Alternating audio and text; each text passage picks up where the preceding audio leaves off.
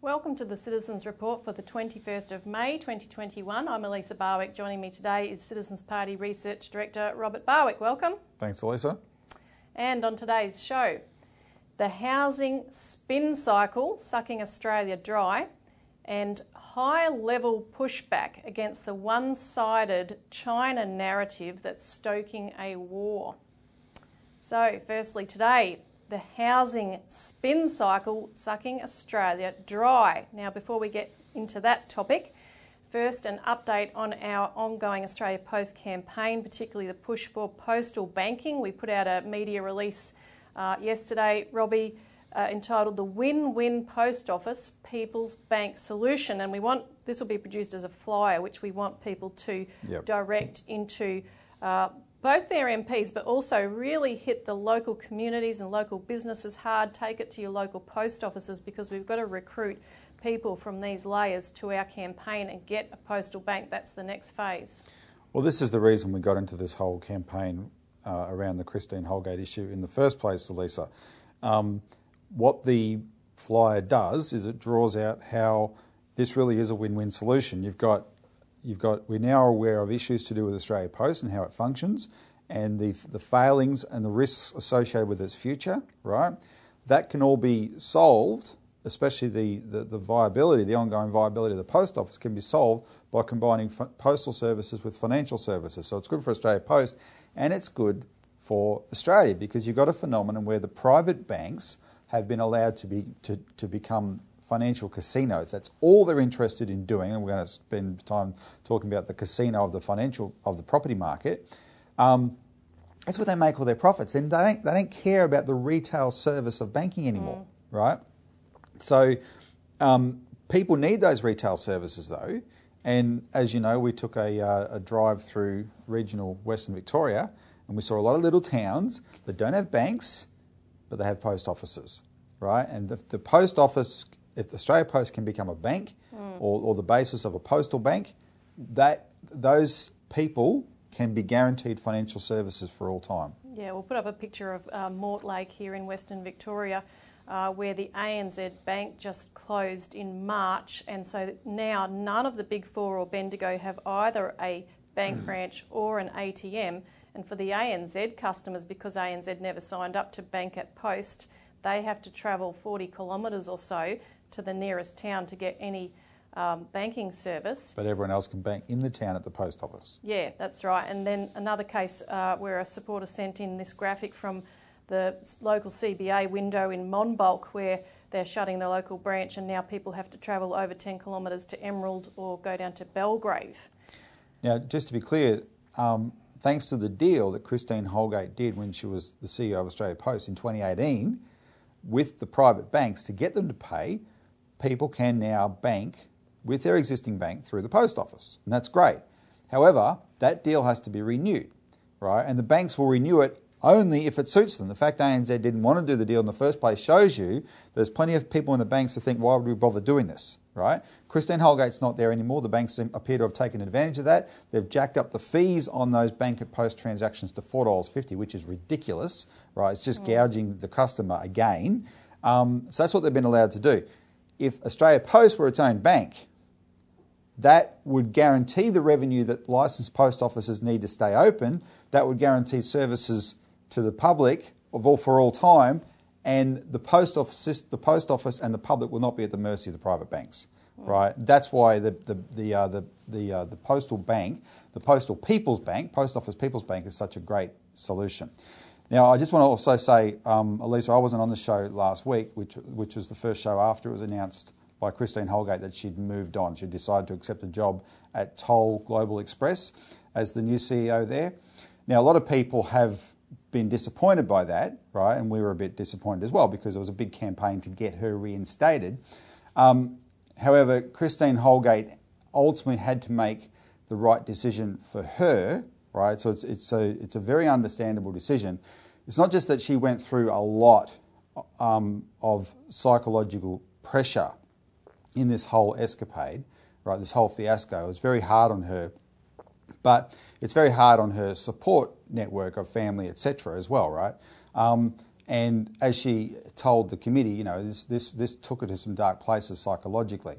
Um, Christine was fully prepared to come back to Australia Post, though, because out of, more, more out of loyalty to the licensed post offices than to her own ambitions. When the government allowed Australia Post to announce a new CEO the day before the inquiry started, that's when the writing was really on the wall, right? Because that made it so much more difficult to get her reinstated. So even though the next day her testimony at the first Australia Post hearing was brilliant and it transformed the discussion about this Australia wide, right? And that allowed her to clear her name to, to satisfactorily enough for her, right? Um, so that was effective, but then the, the, in the days after that, the government just doubled down and lied and lied and lied again, right? So we could have, we could have, we were always prepared to fight this to the to the to the bitter end, um, uh, but th- there's only a certain amount that, that someone like in Christine Holgate's position can take. And I can tell you there's a lot of personal aspects of this that, you know, um, uh, uh, you know, sort of prompted her to make the decision. So that's understandable. But I want to say this just in, in, in summary. It was never really about Christine Holgate anyway. It's about Australia Post, right? She was just happened to be the best CEO. So this is why I see it.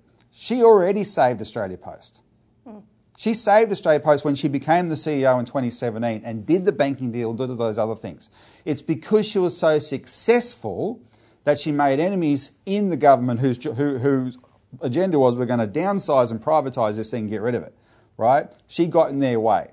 So, but but her, by her management, she saved Australia Post. We now all know that. It's up to us, the Australian people. Now we know about this issue through her. Now we know about Australia Post through what she went through that's how most of us are, have become aware of this. It's up to us to stay behind this issue and stay behind the licensed post offices and make sure we now save Australia Post. Mm. That's the issue. Yeah, now I think we'll take our break now and we'll come back and talk about the housing bubble.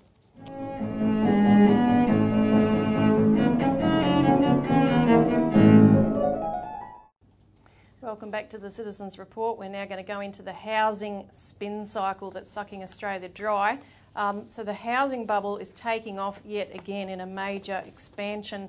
Um, we'll put up this graph from the RBA which shows um, not only Australia but various other places around the world, from Canada to Sweden and the United Kingdom, experiencing the same kind of expansion. Just on that, Elisa, that although Australia looks like it's at the lowest point there, uh, that's just growth. Mm. We started actually from the highest point right? Our, our property prices are much higher than that indicates. That's the growth that's been going on. And the ABS figures, which we'll put up here, show in the year to March an increase in mortgage lending of uh, more than 55%. And these two subsequent graphs from the ABS show increasing uh, new loan commitments in total housing values is the first one, and then in the next one is the new loan commitments to first home buyers in terms of the number going out. Now, the budget that's just been passed, the federal budget, will increase the amount of voluntary super contributions that can be put towards home purchases.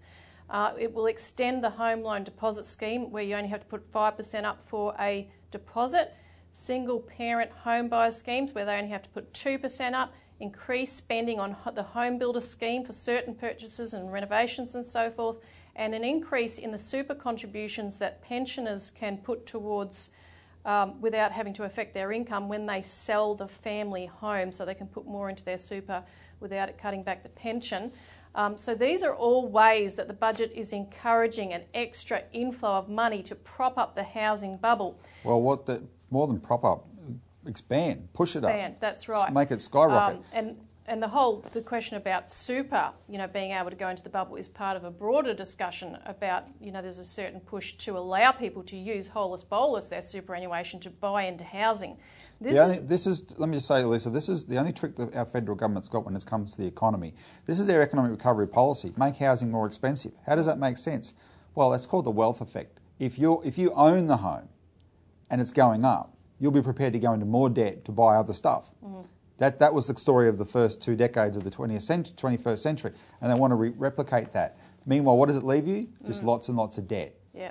So, but increasing super going into the housing bubble is interesting. I'll put up a graphic here because apart from super itself going into housing and boosting that bubble, 20% of our super goes into the US stock market because it's exempt from tax issues restricting other offshore investments.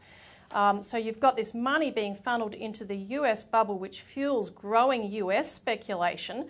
Uh, and then, in turn, of course, the US provides about a third of Australian banks' offshore funding, and 63.4% of our loans coming out of Australian banks go into mortgages. And in fact, the US Studies Centre says it is not a stretch to say Australians' mortgages are brought to them by US capital markets. Yep. We've had since the big QE expansion and particularly the repo market funding injections US hedge funds, directing a lot of those repo funds into investment in Australian government securities. We've got a large direct investment into shares coming from US um, investment. Nearly 50% of the foreign investment is from the US that comes here into our share market, into the housing market, and other investments, which has increased, has increased 25% in the last five years. So, this money coming in is fueling our housing bubble, pumping that up, and the cycle continues over and over. Now, the other thing that the budget just did is it opened the door to more US financial operators coming into Australia and set up more permanently. Uh, we'll put up the article Australia rolls out red carpet to Wall Street, where they're bringing in exemptions for foreign firms in comparable jurisdictions, so not China, not other countries, to set up here. And Vanguard and BlackRock, which are these um, major firms that dominate the global market using their you know, computer-based algorithms to track various indexes. BlackRock is so big as a fund manager now; it dictates to companies all around the world. They already own 10% of the Australian Stock Exchange, so they're rolling out the red carpet even further. Now, the Reserve Bank of Australia says um, it's not our job to rein in house prices. Guy Debelle, the Deputy um, Reserve Bank Governor, said that on the 6th May in a speech um, Governor Lowe has said that previously. APRA um, Byres has said that it's not our job to solve house prices.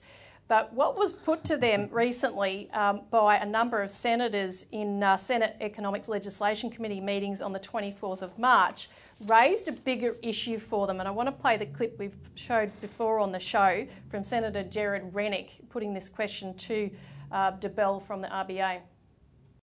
I mean, I'd argue, and this isn't your responsibility, by the way, but if we can find $200 billion to underwrite banks or back them up, uh, we need to find a similar amount of money to build some infrastructure and get the real economy moving as well. And then he was followed up by Green Senator Nick McKim, who said monetary policy has assisted the speculative section of the economy, that is, in part house prices, more than it has assisted the productive side of the economy. Is there anything that the RBA can do other than rely on the financial system to make the decisions about where to transmit the money? In the post war era, he said, for instance, central banks were much more prescriptive about where any newly created money was directed. They used credit guidance to steer central bank money to productive purposes. Is there any impediment to the RBA doing that? And Debelle answered, I'm not sure. McKim said, have a bit of a think about that and come back on notice. Well, this 6 uh, May speech online uh, forum that Debelle just addressed, he said this, and he was talking about bond purchases, the quantitative easing the RBA is doing. He said the RBA does not and will not directly finance governments. While the bond purchases are lowering the cost of finance for governments, as is the case for all borrowers, the bank is not providing direct finance. There remains a strong separation between monetary and fiscal policy. So, Lisa, all the, the, these central, the RBA is saying, like all other central banks, they want to do this QE to infinity garbage, right? Just print money for the sake of propping up the, the speculative bubble, right? Including including the, the, the government debt stuff, but they do not want to ever go back to a proper national banking model, right? Where the like Alexander Hamilton set up in Australia had with the Commonwealth Bank, where that power that the, the, the, central bank has, the national bank, can be used to invest in the economy. If you're going to put money out, make sure it's productive. They don't want to do that. No, they're just there at the beck and call of the private financial system to keep pumping out QE to prop it up. Yeah, creating this bubble that's going to blow and bring us all, you know, to grief. Now, there's more info in the latest Australian Alert Service on this housing bubble because we had to skim over a lot of the details, but it's all there. So contact us for a copy if you haven't already, and we'll be right back after this break to discuss the pushback against the against a confrontation with China.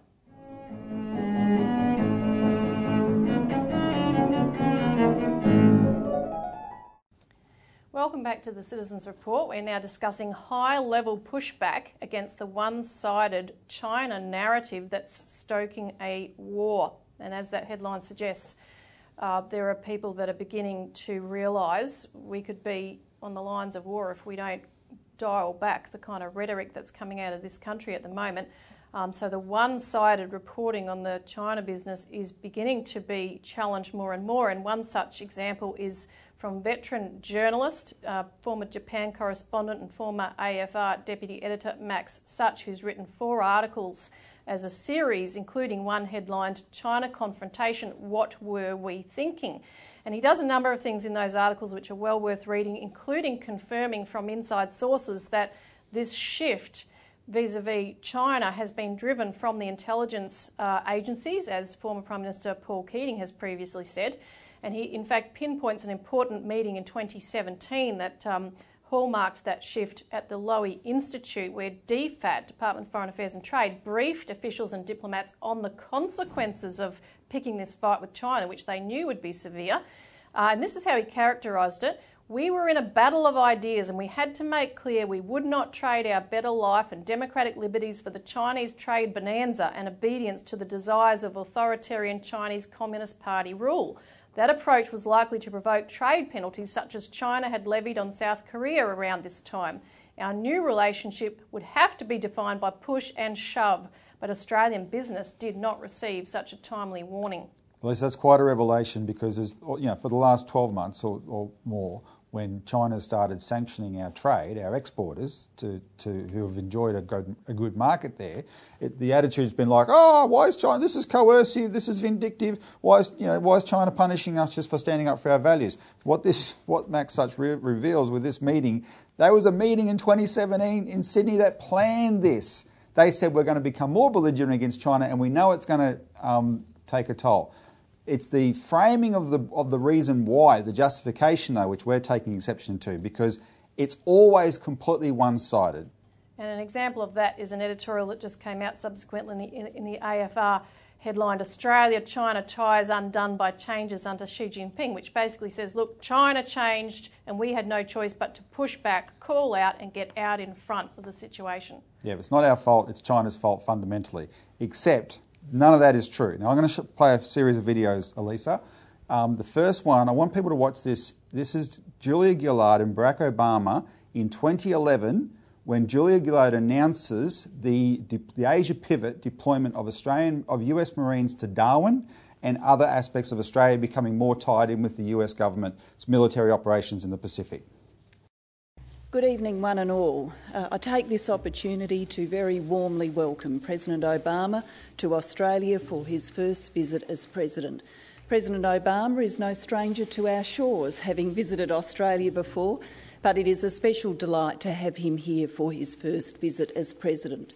And it comes at an important time in our nation's history and in the history of our region. We will be looking back during this visit. We'll be looking back at 60 years of the ANZUS alliance. We'll be looking back 10 years to the dreadful day of 9 11, a day we all remember with great sorrow. And we will be reflecting on those events. But we will be looking forward. We live in the growing region of the world whose global uh, contribution to global growth is a profound one. We live in a region which is changing, changing in important ways. And as a result of those changes, President Obama and I have been discussing the best way of our militaries cooperating for the future. So I'm very pleased to be able to announce with President Obama that we've agreed joint initiatives to enhance our alliance, 60 years old and being kept robust for tomorrow. It is an, a new agreement to expand the existing collaboration between the Australian Defence Force and the US Marine Corps and the US Air Force. What this means in very practical detail is from mid 2012, Australia will welcome deployments of a company sized rotation of 200 to 250 Marines in the Northern Territory for around six months at a time. Over a number of years, we intend to build on this relationship in a staged way to a full force of around 2,500 personnel. That is a full Marine Air Ground Task Force. A second component of these initiatives, which we have agreed, is greater access by US military aircraft to the Royal Australian Air Force facilities in our country's north. This will involve more frequent movements of US military aircraft into and out of northern Australia. Now, Lisa, what was extraordinary about that clip? I, remember, I was listening to it live at the time. Julia Gillard was a very self-assured person. She had, she, she, she had such a strong voice, it was like a drone. Look, listen how quavery her voice was there. It's like she'd just been beaten up in the back room to accept this thing that no government until her had ever considered accepting because it was way too provocative in Asia to become such a base for American military, right? And this was 2011. Xi Jinping didn't become president until 2013. This was pre Xi. We upset the balance of power in this region. We, the, we let the Americans put 60% of their firepower in China's face, and we're saying, what, we don't think China, sh- China shouldn't have reacted? Mm. Of course, China was going to react. And the proof of that is watch what Malcolm Fraser said two years later in an interview with the ABC specifically on this subject. This is the former Prime Minister Malcolm Fraser. Being independent, people do not realize the extent to which we have been entwined in United States policy in the last 15 or 20 years. At a time when the Cold War is over, the United States is now in the process of establishing a new Cold War in the Pacific. Her military policies failed in Vietnam, failed in Iraq, failing in Afghanistan. The Middle East is a mess, and leaving all that behind, they say they're going to shift their forces to the Western Pacific. We are part of this part of the world, and we don't want to be part of America's future mistakes in this region. But has the government been frank with Australians, saying where it might lead? Saying that we're going to be asked to pay for a lot of it. It's America trying to tie us into their policy of containment, which is about the most dangerous position Australia could possibly be in. So the reason we call this reporting one side is because what we've just shown you is never talked about. It's never acknowledged. It's all about, oh, China's aggression in Taiwan, China's aggression in the South China Sea. No, our side started this, right? And I'll give you another example now. This is a Sky News clip from just the other day, Sky News UK, talking about Taiwan. And listen to their words about how they describe China's aggression to Taiwan, but then look at the map with your own eyes and look where China's doing this. This is Taiwan's declared air defense identification zone. And this is where Chinese jets have been flying just in the month of April. Twice in the same month, China has also sent an aircraft carrier to the other side of Taiwan, surrounding the island, according to mainland state media. In response, the US Navy has been carrying out freedom of navigation exercises through the Taiwan Strait. Water that the UK's own aircraft carrier will avoid on its maiden voyage this summer. So, even the examples of China's aggression to Taiwan, look at it with your own eyes. Look, first of all, look at that air um, defence identification zone that Taiwan claims, half of it's over mainland China for crying out loud. It's a ridiculous concept. If the Chinese fly their planes over their own country and it goes through that zone, right? Oh, that's some kind of threat to Taiwan. Garbage. That's a relic from the Cold War, by the way. We're going, to, we're going to have to take a break from the Channel 31 viewers. Say goodbye to them, but we're going to continue with uh, YouTube Thanks viewers. Lisa. In. See you next week. All right. So, second one. Look at the look at where the Chinese fighters they identify the Chinese fighters were flying. Right? Yes, they covered the, the zone over the ocean, but they're closer to mainland China than they are to Taiwan. Right? And that's what this is what we've been told lately. You hear, oh, China's aggression to Taiwan. That's what it is. It's not even close to Taiwan. Look at the aircraft carrier's position. They claim, oh, the aircraft carrier encircling Taiwan. It's closer to Bloomin' Okinawa than to Taiwan, right? But then look at where the Americans fly, sail their destroyer. By sailing through the Taiwan Strait, which even the British pompous colonials who are sending their rubber ducky aircraft carrier over here so they can recapture the glory of the empire in the opium wars to be part of this provocation, provocation against China. Even they're not prepared to sail through the Taiwan Strait because it is provocative. Because look how close it actually is to China. Mm. If the Chinese sailed their ships that close to the American shore over the other side of the Pacific, imagine the hullabaloo, right? This is so, in your, with your own eyes, you can see that how one sided the reporting is of this supposed threat that's got Mike Pezzullo and Peter Dutton talking about the drums of war.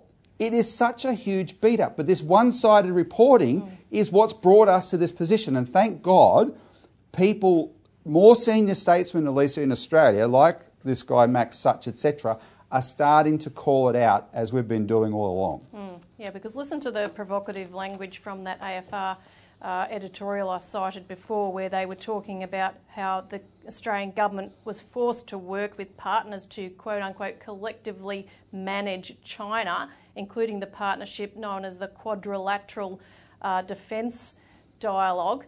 Uh, they say, they put it this way the Quad also advances Australia's goal of engaging the US in the region and maintaining the post war Pax Americana that has delivered security and prosperity in the Asia Pacific region and allowed China to peacefully rise. I, I nearly fell off my chair when I read that because we, we highlighted four or five years ago in our New Citizen newspaper how this idea of Pax Americana which means American Empire, or the Ameri- it's like it's based on the Roman Pax Romana, Roman peace, which was the Roman Empire. American Empire.